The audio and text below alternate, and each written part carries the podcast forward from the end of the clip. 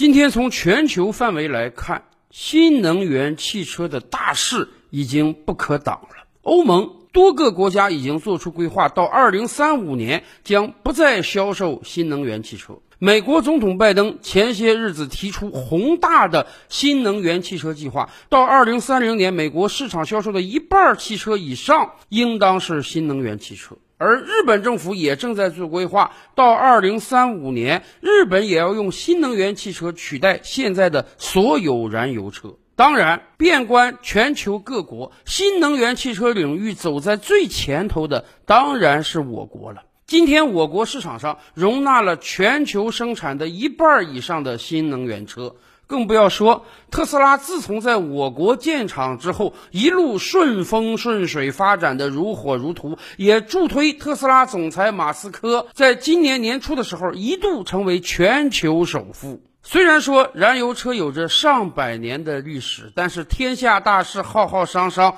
顺之者昌，逆之者亡。眼看着再过十年二十年，汽车领域真的要进入到全新的时代了，或者说，我们未来恐怕已经不能再使用“汽车”这个词来代表我们这主要的出行工具了，因为未来我们恐怕得称它为电动车了。然而，在这个世界上，还有很多人是逆潮流而动的，比如说日本丰田公司总裁丰田章男。在过去一两年的时间里呀，丰田章男就不遗余力地攻击电动车。比如说，在去年十一月六日，丰田的第二季度财报会议上，丰田章男就直言不讳地炮轰特斯拉，说：“我们和特斯拉的区别在于，丰田在全球卖出了超过一亿辆汽车，而特斯拉没有。”丰田章男还补充说，特斯拉作为一家公司，就好比一家餐厅，只有厨房和厨师，不能算真正的餐厅。但他们正在努力的推销食谱，而且这个厨师还说啊，他们的食谱未来会成为世界的标准。但是显然，丰田章男是不这样认为的。确实，相比于特斯拉，丰田有着更悠久的历史。正像丰田章男所说的那样，丰田曾经卖出过超过一亿辆汽车。今天的很多八零后、九零后还对当年丰田那个广告语记忆犹新：“车到山前必有路，有路必有丰田车。”然而，很显然，在电动车领域，丰田是大大落后了。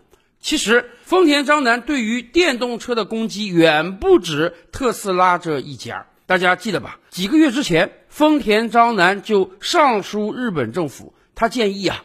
到二零三五年，日本政府千万不要采用只售卖新能源车的策略。丰田章男说：“今天日本有着几千万辆的汽车，如果把这些燃油车通通的改成电动车的话，那么全日本发的电都不够啊！是啊，日本是个能源极度匮乏的国家，没有煤，没有石油，当然也没有电。”尤其是十年之前三幺幺日本大地震之后，日本还停掉了很多核电厂，所以丰田章男的攻击似乎是有理的。日本是个缺电的国家，可问题是日本更是个缺油的国家呀。而在最近这两天，丰田章男又召开记者招待会，就日本政府提出的地球暖化对策目标批评称，这是不顾及日本实情、盲从欧洲发展趋势的做法。丰田章男指出啊。汽车业呢，绝对是日本的支柱型产业啊！光直接带动的就业就超过五百五十万人。今天日本国内每年生产上千万辆汽车。丰田章男说，如果要维持这么庞大的生产数量和就业保障，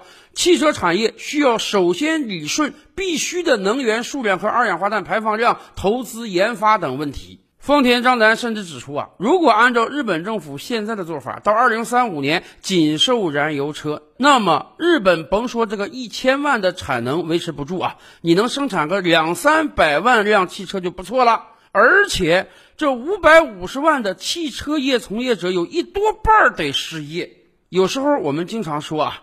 当我们听一个人讲什么话的时候，与其你认真的听他讲什么道理，不如你去反复想一想，推敲一下他为什么这么说，明确了他的立场，更有助于帮助我们了解他讲话的实质内容。通过丰田章男的多次发言，我们基本能得出一个结论：丰田今天真的是非常惶恐啊！惶恐于什么呢？惶恐于未来五年、十年、十五年的大事。恐怕这家创造出过无数奇迹的汽车公司，在未来这些年会迎来一个非常大的麻烦。如果渡不过去这个难关，崩溃都是有可能的。这个麻烦就是电动车。过去这些年啊，有大量的日本产品从我国市场退出去了，比如说，曾几何时，日本的彩电。日本的空调、日本的音响、日本的手机，甚至小到日本的随身听，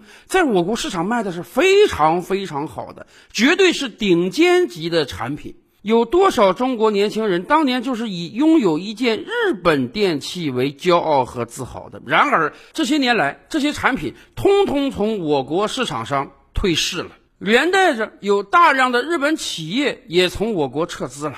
没办法呀，你这个生产出来的产品没有竞争力，卖不上钱，日本企业也不能一直干亏着，不是？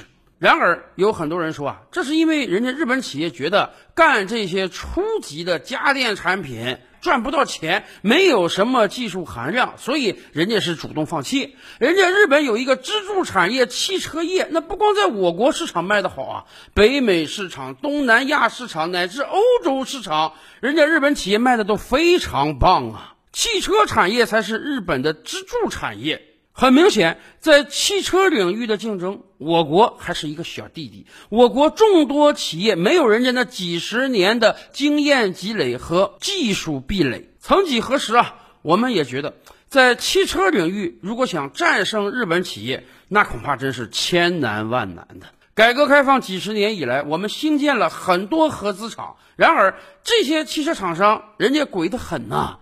市场我是要占领你的，技术我是不可能转移给你的。到今天为止，我国自主研发的发动机也好，变速器也好，比人家确实还差着一大截。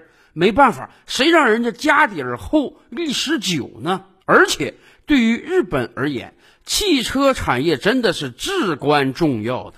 二战之后，在美国扶持之下，日本经济迅速腾飞起来。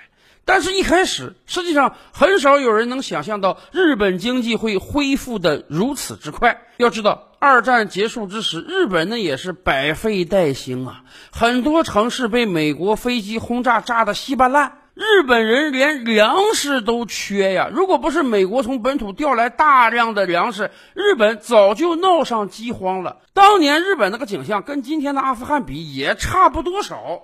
然而，日本经济的崛起确实是非常迅速的，这尤其表现在汽车领域。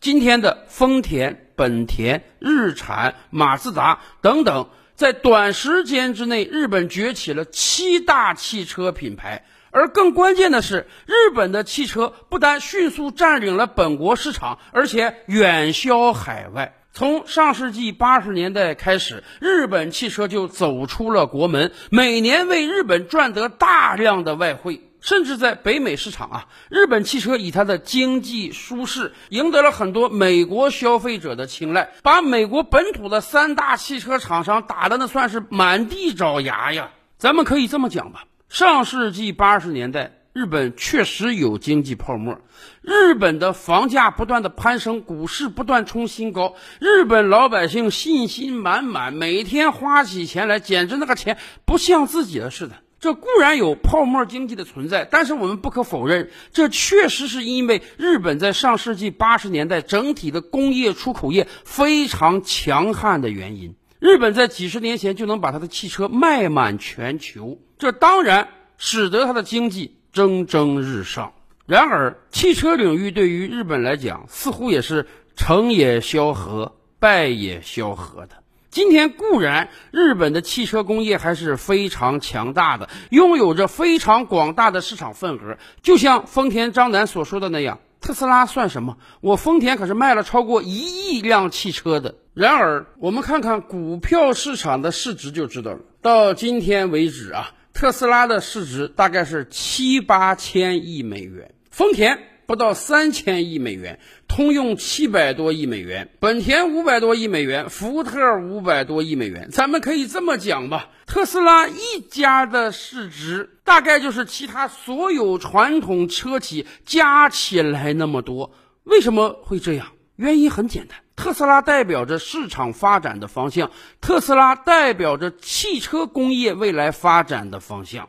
而很不幸的是，我们也不知道出了什么原因，日本在汽车领域似乎点错了科技树。丰田不是没有研发自己的电动车，丰田早在十几二十年前就推出了自己的电动车，只不过很不幸的，丰田一直在氢能源领域发力。丰田章男多次说啊，我们这个氢能源才代表着未来电动车的发展方向。我们这个是真正无污染的，跟你们用锂电池那些电动车不一样啊。你那个电池在生产过程中，在充电过程中也有很多的污染啊。丰田章男甚至攻击特斯拉，你这是伪环保车，你这个电动车它既不环保也不节省能源啊。然而没有办法。以特斯拉为代表的诸多电动车真正实现了商用，虽然今天。电动车还有各种各样的毛病，但是毕竟很多消费者已经接受它了。而丰田代表的氢能源呢，到今天还是一个很不成熟的产品。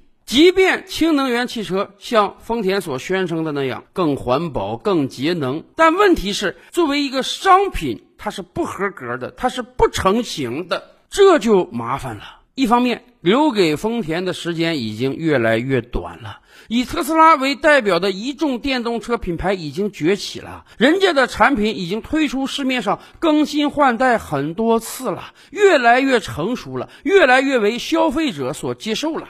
而另一方面，丰田自有的氢能源电动车现在还很不成熟，很难在电动车领域跟其他品牌一较高下。而丰田固有的燃油车呢，很显然，未来十年、十五年就会彻底被市场淘汰。今天大众已经公开宣布不会再投资研发发动机了，原因很简单，未来都没有装载发动机的汽车了，你还研究个什么劲儿呢？所以丰田章男要几次三番不遗余力地呼吁日本政府给燃油车一些时间。可问题是，即便日本政府给了丰田时间，其他各国会给吗？在电动车领域的竞争上，很多国家实际上已经落在后面了。再不奋起直追，未来就更会一败涂地了。所以，今天不是日本政府不给丰田时间，而是全球市场会不会给日本汽车时间了？想一想，这对于日本恐怕是个挺可怕的事儿。今天就像丰田章男所说的那样，汽车产业对于整个日本绝对是支柱型产业啊。几百万的从业者，几千万的年产量，在海外多个国家拥有生产线，而十年之后，很有可能这些生产线通通都得停掉，因为没有人再会去买燃油车了。到那个时候，日本经济还剩下什么了呢？